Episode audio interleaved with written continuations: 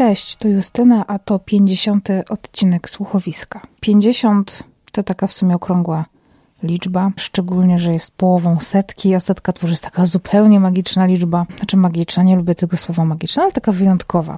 W związku z tym, że 50 to jest pół super wyjątkowości, pomyślałam, że dzisiaj ten odcinek będzie trochę wyjątkowy. W piątki zazwyczaj starałam się wrzucać takie odcinki, w których pojawiały się Wasze odpowiedzi z komentarzy, ale sytuacja dzisiaj jest na tyle wyjątkowa, że chciałabym, żeby ten odcinek był niezwykły, ale trochę z innego powodu. Trochę wyłamię się poza konwencję słuchowiska, bo tutaj zawsze na żywo znaczy na żywo, no nie na żywo, ale zawsze tutaj mówię z głowy, niczego nie czytam. A dzisiaj chciałam Wam przeczytać jeden z moich tekstów, który kiedyś opublikowałam na blogu, bo zdaję sobie z tego sprawę, że część słuchaczy to nie są moi czytelnicy bloga, część na pewno się pokrywa, ale wydaje mi się, że większość to osoby, które nie wiedzą, że taki blog y, istnieje, albo jeżeli wiedzą, to nie zaglądali tam, a już na pewno nie scrollowali do tekstów, nie wiem, z 2015 czy 2014 roku. A taki właśnie tekst chcę Wam dzisiaj przeczytać. I wszystko dlatego, że dowiedziałam się czegoś, co powiem chyba po przeczytaniu tego tekstu, bo on się kończy w momencie, kiedy jeszcze tego nie wiem. Okej, okay, to, to może zaczniemy, a potem powiem, dlaczego o nim właśnie akurat dzisiaj mówię. 8 października 2015 Dagmara od bojlera i pralki. Na czerwonej teczce przypięta spinaczem karteczka z adresem. Ulica taka i taka z numerem łamanym przez inny. Czwartek, osiemnasta. Pani Dagmara Walaszek. Podjeżdżam pożyczonym od mamy samochodem, podciągnący się wzdłuż ulicy Czerwone Familoki. To pewnie tutaj, chociaż nie ma tu nawet latarni i nic nie widać. Jest ze mną Daniela, siedemnastoletnia dziewczyna, która mi towarzyszy w razie gdyby. Znajdujemy bramę, u wejścia do której stoją trzy pijane osoby. Wchodzimy w tę mokrą, ciemną, cuchnącą moczem i stęchlizną bramę i trafiamy na podwórko. Na podwórku w kapciach i zimnym błocie stoi kobieta. Pali papierosa. Pokazuje wejście do klatki. Przeskakujemy przez błoto i wchodzimy po omacku do kamienicy. Nie działa światło. Jest czarno i nic nie widać. Nogą wyczuwamy obite gumolitem drewniane schody. Nie wiemy, gdzie iść, na które piętro, a przede wszystkim trochę się cykamy. Z niezdecydowanego i powolnego wspinania się po schodach wyrywa nas pani w kapciach. Woła do nas z dołu, że jak do Walaszkowej, to na trzecie piętro. Drzwi na wprost. Idziemy, choć obie chciałybyśmy z tego miejsca natychmiast zniknąć. Na trzecim piętrze działa światło. Dwie nad wyraz wystrojone nastolatki palą papierosy i kucają na schodach. Jedna się podnosi i pyta, czy przyszłyśmy do Walaszkowej. Potwierdzamy. Dziewczyna podchodzi do drzwi na wprost, otwiera je i woła Dagmarę. Czekamy w miejscu, w którym zazwyczaj jest wycieraczka. Widzimy trochę wnętrza. Wygląda jak kotłownia i komórka na śmieci w jednym. Pani Walaszek podchodzi do progu, na rękach trzyma dość dużą dziewczynkę. Wita nas z uśmiechem i otwiera szeroko drzwi, zapraszając w swoje skromne progi. To, że skromne to eufemizm, zauważy dopiero za chwilę. Pierwsze, co uderza mnie w tym mieszkaniu, to duszna wilgoć wymieszana z zapachem oleju i papierosowego dymu. To ten zapach, który zostaje na ubraniach, dopóki ich nie wypierzesz. W mieszkaniu jest jednocześnie i zimno, i duszno. Nie wiem, czy ściągnąć kurtkę, bo po minucie czuję, jak ubrania zaczynają się do mnie lepić. Kątem oka zauważam w zlewie niedojedzony obiad. Kotlet mielony i ziemniaki. W drugiej komorze sterta garnków do pozmywania. Zapraszam do pokoju, mówi Dagmara i zaprasza nas do pomieszczenia za kuchnią. Jej córka, Milena, łapie moją torebkę i wkłada do niej rękę. Czuję się trochę nieswojo. W pokoju jest przede wszystkim ciemno. Nawet gdyby było jasno, nie potrafiłabym go zapamiętać, bo jest w nim tak wiele rzeczy, że na żadnej nie potrafię się skupić. W końcu pokoju suszy się pranie. Schnie trzeci dzień. Nie proponuję paniom herbaty, bo herbaty od tygodnia w mieszkaniu nie ma. Mówimy, że nic nie szkodzi i że nie chce się nam pić. Grunt to, żeby czuła się nieskrępowana. Mówię Milenie, że ma piękny wózek dla lalek, a Milena w nagrodę wjeżdża mi nim w nogę. Walaszkowa siada w fotelu. Trzęsącymi się rękami zapala papierosa, którego marki nie potrafię odczytać, bo nie znam cyrylicy. Wypuszczając dym mówi. Dobrze. Może teraz pani pytać. Pytań mam dużo. Mniej więcej sześć stron A4. Imię, nazwisko, data urodzenia, dzieci, ich imiona i nazwiska i dlaczego to trzecie nazywa się inaczej. Dagmary o twarzy smaganej życiem te pytania nie krępują. Siedzimy przedzielone stołem ustawionym prostopadle do ściany. Paląc ruskiego papierosa wlepia we mnie olbrzymie brązowe oczy i pokornie odpowiada. Okazuje się, że jest ode mnie starsza zaledwie o trzy lata, mimo że dałaby mi solidną czterdziestkę. Ma piętnastoletniego syna i trzynastoletnią córkę. Najmłodsza, trzyletnia Milena bawi się z kotem.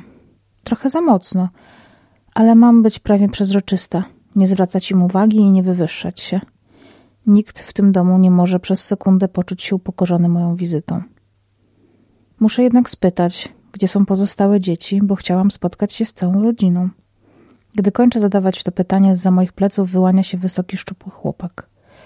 To Michał, syn. Wita się, choć w uszach ma słuchawki, a w rękach raczej starszy model telefonu.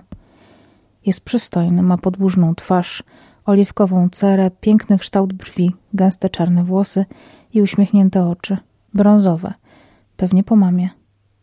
Nie wiem, ile sekund trwa to zapoznawanie się, ale czuję, że z nas wszystkich to Michał najbardziej pragnie zniknąć z tej sytuacji. Zaczynam się czuć jak paniusia. I nie podoba mi się to uczucie. Hania zaraz przyjdzie. Poszła kupić buty, bo jej się rozkleiły, mówi Dagmara. Na pewno zaraz będzie. Póki Hani nie ma, mówię Michałowi, że na razie luz i że może iść do. No właśnie, co to jest to za moimi plecami? Dostałam to mieszkanie jako socjalne. Było w stanie tragicznym, bo jedyne co tu było to te okna. Jak pani widzi, wyglądają i tak tragicznie. Faktycznie, między szybami do połowy okna upchane są ręcznikami i kocami. Po szybach spływają krople z obu stron. Na zewnątrz od deszczu, który zaczął padać, a wewnątrz z wilgoci. Najpierw mieszkałam tutaj sama, a dzieciaki spały na dole u dziadka. Ale mój ojciec umarł, a mieszkanie socjalne od razu oddali je komuś innemu, więc dzieci musiały spać tutaj. Wymyśliłam, że przedzielę duży pokój na pół i dam każdemu po jednym pokoju. Tam się wchodzi do pokoju Hani, a tu odchyla się na fotelu i odsłania dziurę w ścianie. Jest pokój Michała. Bez okna, ale za to ma telewizor. Ktoś wyrzucił, to wzięłam. Nie mogę tego ogarnąć wyobraźnią, dlatego wstaję i z idiotycznym wyrazem twarzy oglądam te pokoje. Mniej więcej mają długość małej rozkładanej kanapy i szerokość jej rozłożenia. Nie wiem ile to jest, ale pewnie z metr czterdzieści. Góra metr sześćdziesiąt. U Michała zielono. Na ścianach szaliki, plakaty i proporczyki górnika Zabrze. Hania na różowo. Wystarczyło miejsca na fragment biurka z nadbudówką. Na biurku zaś wystarczyło miejsca na stary komputer. Stoję w tym różowym, dusznym kwadraciku i widzę, że butami brudzę gumolit. Gumolit i błoto w pokoju dziewczynki. Przechodzą mnie przykreciarki. Na zegarku widzę, że minęło dwadzieścia minut. Kiedy? Daniela dzielnie tłumaczy Milenie, że noszenie kota z głową pod pachą jest niedobre i go boli. Proponuję Walaszkowej, byśmy usiadły i wróciły do naszej wątpliwie przyjemnej rozmowy. Nadszedł czas na liczby, czyli ile za te mniej niż skromne progi trzeba miesięcznie płacić. Ile woda, ile gaz, ile prąd. Walaszkowa pokazuje rachunki. Ja cyferki i przecinki przepisuję na moje kartki z czerwonej teczki. Zastanawiam się, jak wpisać koszt ogrzewania, bo Dagmara węgiel bierze z torów. Ale nie kradnie, tylko zbiera to, co inni zostawili po kradzieży. Wpisuje więc, że jej nie stać na węgiel, a obok dopisuje kwotę za tonę i ile tych ton wystarcza do ogrzania mieszkania jesienią i zimą. Trzy tony przy sporej oszczędności. Na złotówki to 2200 złotych. Jej dwie wypłaty. Czterech ostatnich wypłat Walaszkowa nie dostała, bo firma pośrednicząca w zatrudnianiu tymczasowych pracowników upadła i się na pracowników wypięła. Cudem zauważył ją kierownik zmiany w hipermarkecie, w którym ją oszukano i polecił nowej firmie. Tak podpisała pierwszą od kilku lat umowę na papierze. Z datą, pieczątką, kwotą wynagrodzenia, ubezpieczeniem i parawką prokurenta. Może być pani z siebie dumna. Mówię do niej zupełnie szczerze. W rodzinach, które odwiedziłam w ciągu dwóch lat, nikt nie miał stałej pracy. Dalej drążę temat liczb. Muszę, bo to one w dużej mierze powiedzą mi, czy jest tylko źle, czy już bardzo, albo że beznadziejnie. Po odliczeniu tak zwanych kosztów życia rodzinie zostaje kilka stówek. Co dzieje się z tymi pieniędzmi? Część zabiera komornik, mówi Dagmara. Kiedyś zadzwonili, że mogę wziąć pożyczkę, a widzi pani, że tu wszystko się nadaje do remontu, więc byłam przeszczęśliwa, że ktoś mi chce pomóc. Wzięłam tę pożyczkę na boiler i pralkę. Ile? Pytam. Dużo. Ile dokładnie? Muszę to wiedzieć, pani Dagmaro. Cztery tysiące. Ale muszę oddać już pięć. Wpisuję piątkę i trzy zera do tabelki i zaczynam kojarzyć, że kilka minut wcześniej wspominała, że nie ma w domu ciepłej wody. Dociera do mnie, że nie widziałam nigdzie łazienki. Dagmara zabiera mnie do kuchni. Kiedy wchodziłyśmy do domu, otwarte drzwi zasłoniły szeroką na metr wnękę. W tej wnęce murek. Za murkiem ze ściany smętnie zwisa słuchawka prysznicowa. Na podłodze miska, w misce pranie i proszek w kartoniku. Po drugiej stronie murka pralka. Na pralce stoi wyrwany ze ściany boiler. Nie mamy ubikacji, nie mieliśmy łazienki, bo w budynku nie ma w ogóle kanalizacji. Załatwić to mogę się na dworze, ale myć się w misce nie chcę i nie chcę, żeby dzieciaki się tak myły. Sama sobie zrobiłam tę łazienkę, kafelki wzięłam z gruzu, bo ktoś z bloków wyrzucił i zrobiłam nam łazienkę. Rozglądam się po tym kąciku do mycia i dochodzę do wniosku, że to całkiem przyzwoita prowizorka. Wzięłam tę pożyczkę, kupiłam boiler i pralkę, po dziesięć lat prałam w rękach. No ale nie miał go kto zamontować. Ja lubię sama robić rzeczy, to wzięłam i sama ten boiler powiesiłam. Tyle, że no chyba źle, bo kiedyś w nocy urwał się z tej ściany i spadł na tę nową pralkę. Spadł na bęben, uszkodził go, wyrwał rury, sam się wgniótł i zniszczył, no i nie mam ani pralki, ani boilera, a raty muszę spłacać. Niby pierdoła. Niby to tylko pralka i boiler, ale to jedna z najsmutniejszych historii, jaką w życiu słyszałam. Pytam, czy z tym wszystkim jest sama. Czyli trochę pytam o to, czy jest ktoś w życiu Dagmary. Kto niesie z nią te trudy, ale także o to, czy ojcowie dzieci płacą alimenty. Dowiaduję się, że najstarsze dzieci ojca nie mają. Uzyskuję tę odpowiedź dwa razy już nie drążę.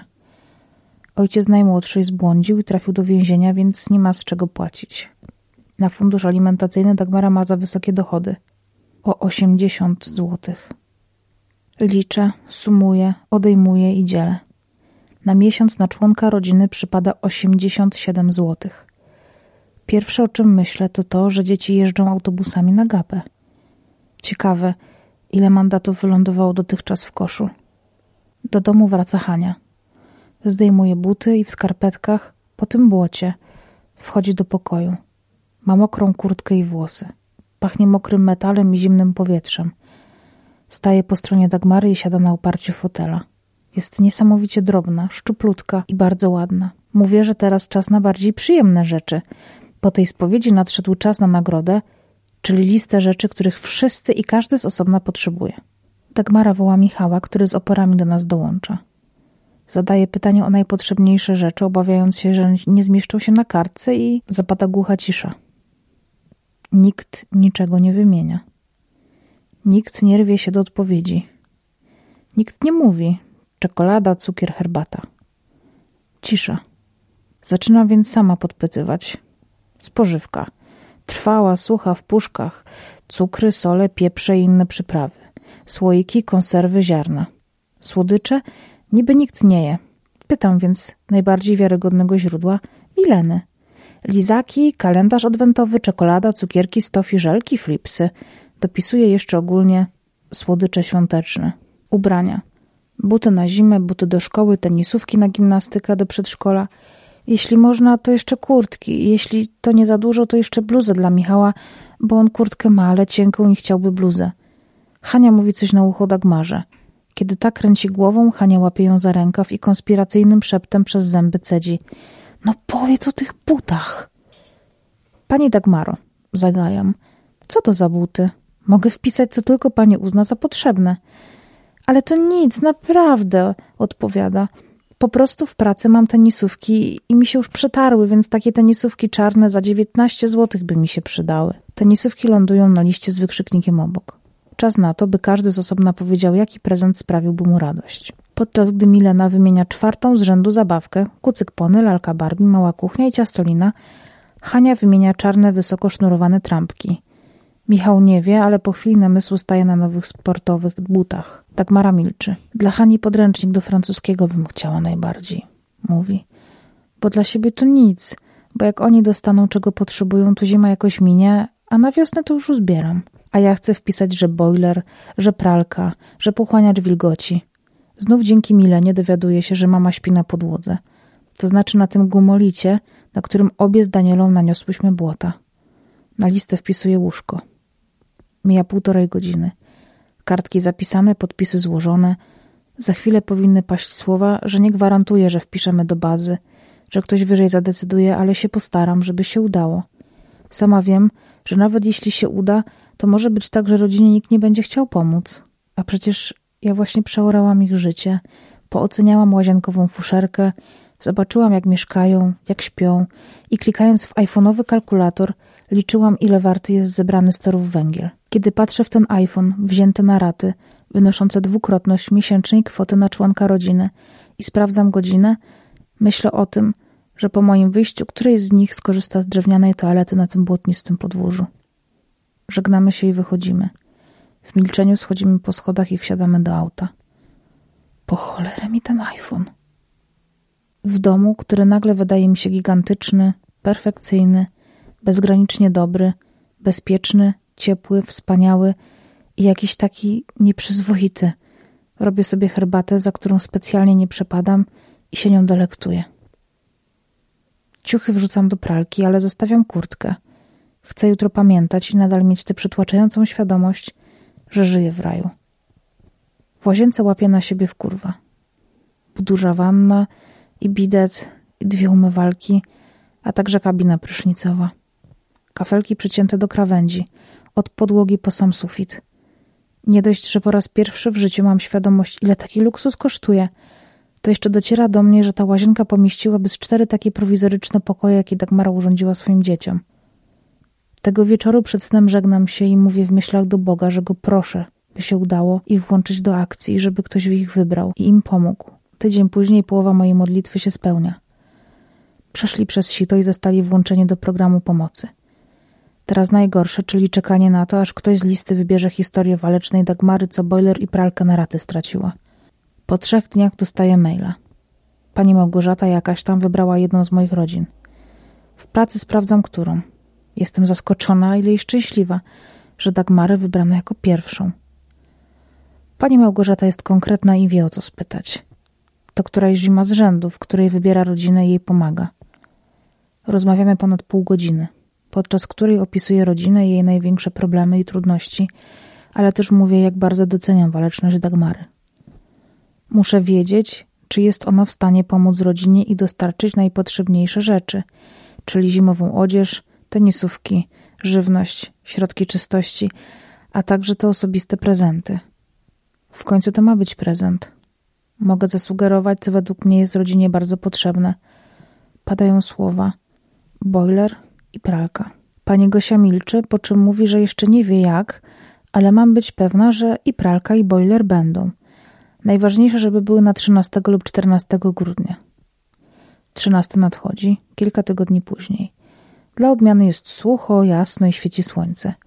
Zaraz znów się spotkam z Dagmarą i jej dziećmi, a także poznam Małgosię, bo już przeszłyśmy na ty.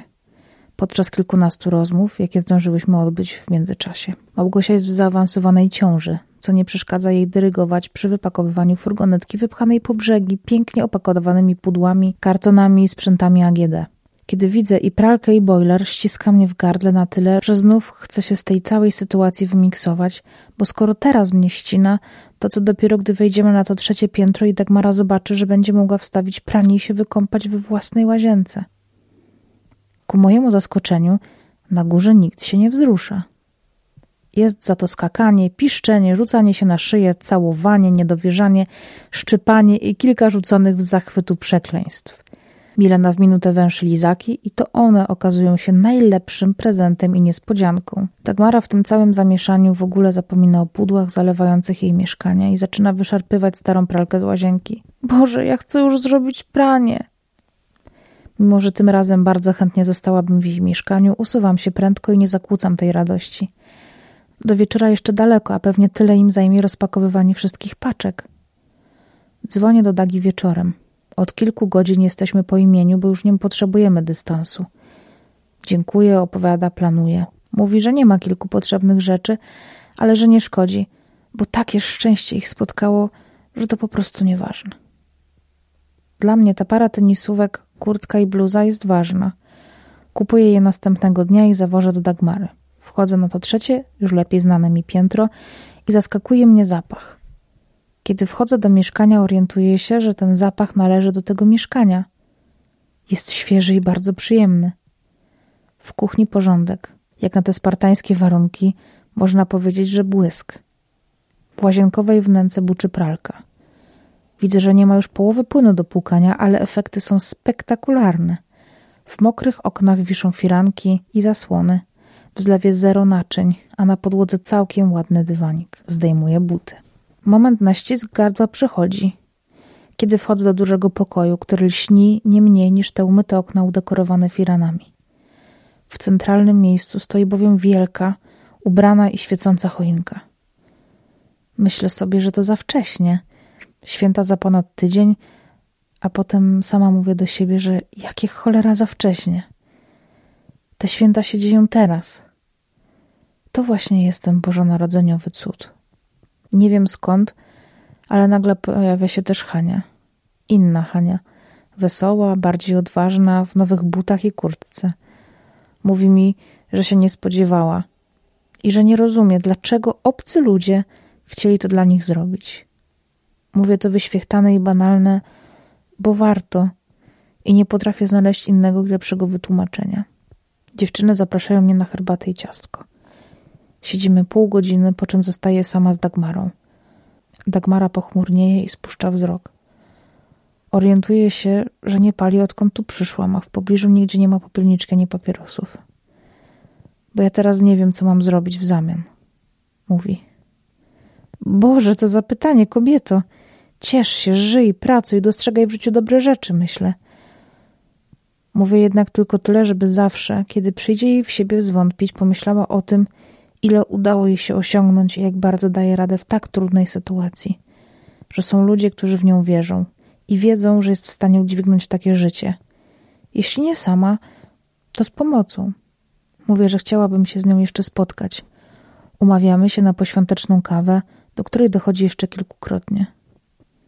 W lutym Daga ma szansę mi się zrewanżować i wysyła na mnie z dzieciakami SMSy w konkursie na blog roku. Wygrywam i zabieram ją na kawę. Potem ja dużo jeżdżę. Dagmara ma pracę i spotkać się nie udaje. Latem z okna samochodu widzę Hankę w czarnych, sznurowanych trampkach. Tego samego dnia dzwonię do Dagi. Abonent tymczasowo niedostępny. SMSy pozostają bez odpowiedzi. Czasem zerkam na Face'a, zobaczyć co u nich, ale SMSów już nie wysyłam. To jest już ich świat. I może nie odmieniony od stóp do głów – to jednak odświeżony i nakarmiony. Miałam szansę i zaszczyt w tym świecie na sekundę się pojawić i pomóc im to życie lekko przewietrzyć. Dane bohaterów i drobne charakterystyczne szczegóły zostały zmienione. To jest reportaż, który napisałam po moim wolontariacie w szlachetnej paczce. Dlatego ten tekst pojawia się dzisiaj jako odcinek słuchowiska z dwóch względów. Oczywiście to z trzech. Pierwszy jest najważniejszy, ale o nim powiem na koniec. Drugi to taki, że ostatnio paczce się strasznie niesłusznie oberwało. To znaczy słusznie oberwało się byłemu prezesowi Stowarzyszenia Wiosna. Natomiast mam wielką, wielką nadzieję, że sama paczka i ta inicjatywa i ten ruch społeczny już dzisiaj nie dostał rykoszetem. Dla mnie są jeszcze silniejszą organizacją i jeszcze silniejszą grupą, która jest w stanie realnie wpływać na życie ludzi niż dotychczas, bo no wiele można było zarzucać księdzu Stryczkowi, ale teraz, kiedy już odszedł, myślę, że może być tylko lepiej. Więc to jest taki drugi powód, że mogę powiedzieć coś bardzo pozytywnego. Szczególnie, że i tutaj pojawia się punkt trzeci, właśnie rusza kolejna edycja Szlachetnej Paczki. I już pewnie za tydzień czy za dwa będzie można wybierać rodziny, które zdecydujemy się objąć pomocą i stworzyć im taki moment, takie święta, których nigdy nie zapomną i które będą szansą na zmianę w ich życiu. I tutaj chcę przejść do punktu pierwszego, bo w 2015 roku nie miałam zielonego pojęcia, jak daleko zajdzie zmiana Dagmary. A kilka dni temu dowiedziałam się, że Dagmara zgłosiła się do szlachetnej paczki i nie poprosiła o pomoc, nie zgłosiła się jako rodzina do programu po to, żeby została objęta dalszą pomocą, tylko Dagmara zgłosiła się jako wolontariuszka. Czyli nawet nie darczyńca, tylko wolontariusz, czyli osoba, która przepraszam, jestem naprawdę wzruszona, jak to mówię, która będzie mogła pomagać innym ludziom, która będzie mogła ich odwiedzać, poznawać ich potrzeby, weryfikować je, ośmielać. I uważam, że taka osoba jak ona, czyli osoba, która jeszcze parę lat temu była w ich sytuacji, w sytuacji tych rodzin potrzebujących pomocy, jest jakimś cudem. Po prostu to jest jeden z cudów, który, który w życiu mogłam zaobserwować. To jest ta nie, jedna z niewielu sytuacji w życiu, gdzie widzimy kogoś, kto nie dlatego, że ma, nie wiem, bogatego starego i osiąga sukces, tylko osoba, która z naprawdę niewielką, stosunkowo niewielką pomocą, ale jednak jakąś pomocą, była w stanie diametralnie zmienić swoje życie i swoją sytuację życiową. I to wszystko stało się dlatego, że nagle w jej życiu wokół niej pojawili się dobrzy ludzie, którzy dobrze jej życzyli, którzy chcieli jej pomóc, którzy ją wspierali, którzy z nią rozmawiali, nie oceniając jej, nie dawali jej rad pod tytułem weź, ogarnij, weź się w garść, masz zrobić to, to, to i to, tylko z nią rozmawiali. Pytali o potrzeby, podsuwali rozwiązania, podawali dłoń wtedy, kiedy ona po prostu jej potrzebowała, nawet nie pytając czasami o to, czy ona jej potrzebuje, tylko wyczuwając jakiś moment. I miałam i mam absolutny zaszczyt życiowy poznać taką osobę, która była wobec pomocy tak otwarta, tak pokorna, tak konsekwentna i każdemu z nas życzę, żeby kiedyś na swojej drodze poznał taką Dagmarę i był w stanie się na nią otworzyć i naprawdę po czasie jesteśmy w stanie zauważyć jedną rzecz, że być może na początku to my jej pomogliśmy w jakimś tam stopniu, ale tak naprawdę po latach ja na przykład obserwuję, jak bardzo ona pomogła mi uświadomić sobie, że absolutnie wszystko jest możliwe. Znaczy, no, wszystko. Że można wyjść z różnych życiowych tarapatów, problemów, sytuacji bez wyjścia, sytuacji beznadziejnych, sytuacji, z których się po prostu chce uciec i można im podołać, tylko wszystko trzeba robić krok po kroczku, krok po kroczku i nie bać się prosić o pomoc, pytać o radę, o opinię, o, o nie wiem, jakąś małą, najmniejszą pomoc. Ja mam z Dagmarą kontakt, on się odnowił um, jakieś dwa lata temu chyba. Udało nam się spotkać jeszcze chyba raz albo dwa. No i rozmawiałam z nią jeszcze dzisiaj, bo dowiedziałam się, że y, właśnie została wolontariuszką, została zakwalifikowana, przeszła wszystkie kursy, szkolenia i już była dzisiaj na spotkaniu chyba z rodziną. I powiem wam, że jak zobaczyłam sobie zdjęcia, zdjęcia Dagmary dzisiaj, to mam wrażenie, że odmłodniała jakieś 10 lat. E, I trochę się zawstydziłam, że nie zawstydziłam się w taki onieśmielający sposób, tylko trochę mi się zrobiło wstyd, że nigdy nie zauważyłam tego, bo zauważyłam, że jej dzieci są piękne, ale nigdy nie zauważyłam, że ona jest piękna. I to jest przepiękna kobieta, która zmieniła bardzo swoje życie, ale ta zmiana też wpłynęła tak bardzo na to, jaką ona ma dzisiaj twarz, roześmianą, czystą, pogodną, promienną. Nie wiem, czym sobie tak zasłużyłam, żeby móc zaobserwować tak piękną sytuację, poznać tak pięknego człowieka i przeżyć coś tak niezwykłego. Dlatego serdecznie Was namawiam do tego, żeby wziąć udział w tej edycji Szlachetnej Paczki, która już właśnie teraz startuje, albo do tego, żeby pomóc w jakikolwiek inny sposób drugiemu człowiekowi. To nie musi być wspieranie jakiejś fundacji, to nie musi być wspieranie jakichś y, inicjatyw y, społecznych, to może być pomoc sąsiadowi, to może być pomoc komuś bliskiemu, kogo znamy. Po prostu pomagajcie ludziom i zobaczycie, jak bardzo dużo to daje, jak wielkie cuda mogą się wydarzyć. I nigdy nie skreślajcie drugiego człowieka tak od razu, bo wam się coś wydaje, bo wy zrobilibyście inaczej, bo nigdy nie doprowadzilibyście do sytuacji, że mieszkalibyście, nie wiem, z długami komorniczymi, albo że żylibyście z jakimiś właśnie kredytami niespłaconymi.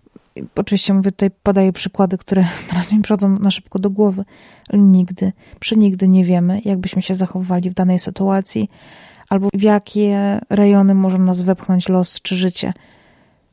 Nigdy nie wiemy, a życzę Wam tego, żebyście oczywiście nie byli nigdy w takiej sytuacji. Także wychodźcie do drugiego człowieka, otwierajcie się na niego i oferujcie mu swoją pomoc, a bardzo dużo dostaniecie w zamian. I tego Wam serdecznie życzę. I całuję Was mocno i ściskam. Przepraszam, że dzisiaj taki trochę odcinek.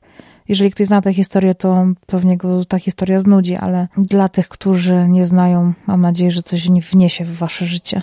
Tak przy okazji zapraszam Was do dołączenia do grupy na Facebooku. Nazywa się Pogadajmy o życiu. facebook.com slash groups slash pogadajmy o życiu.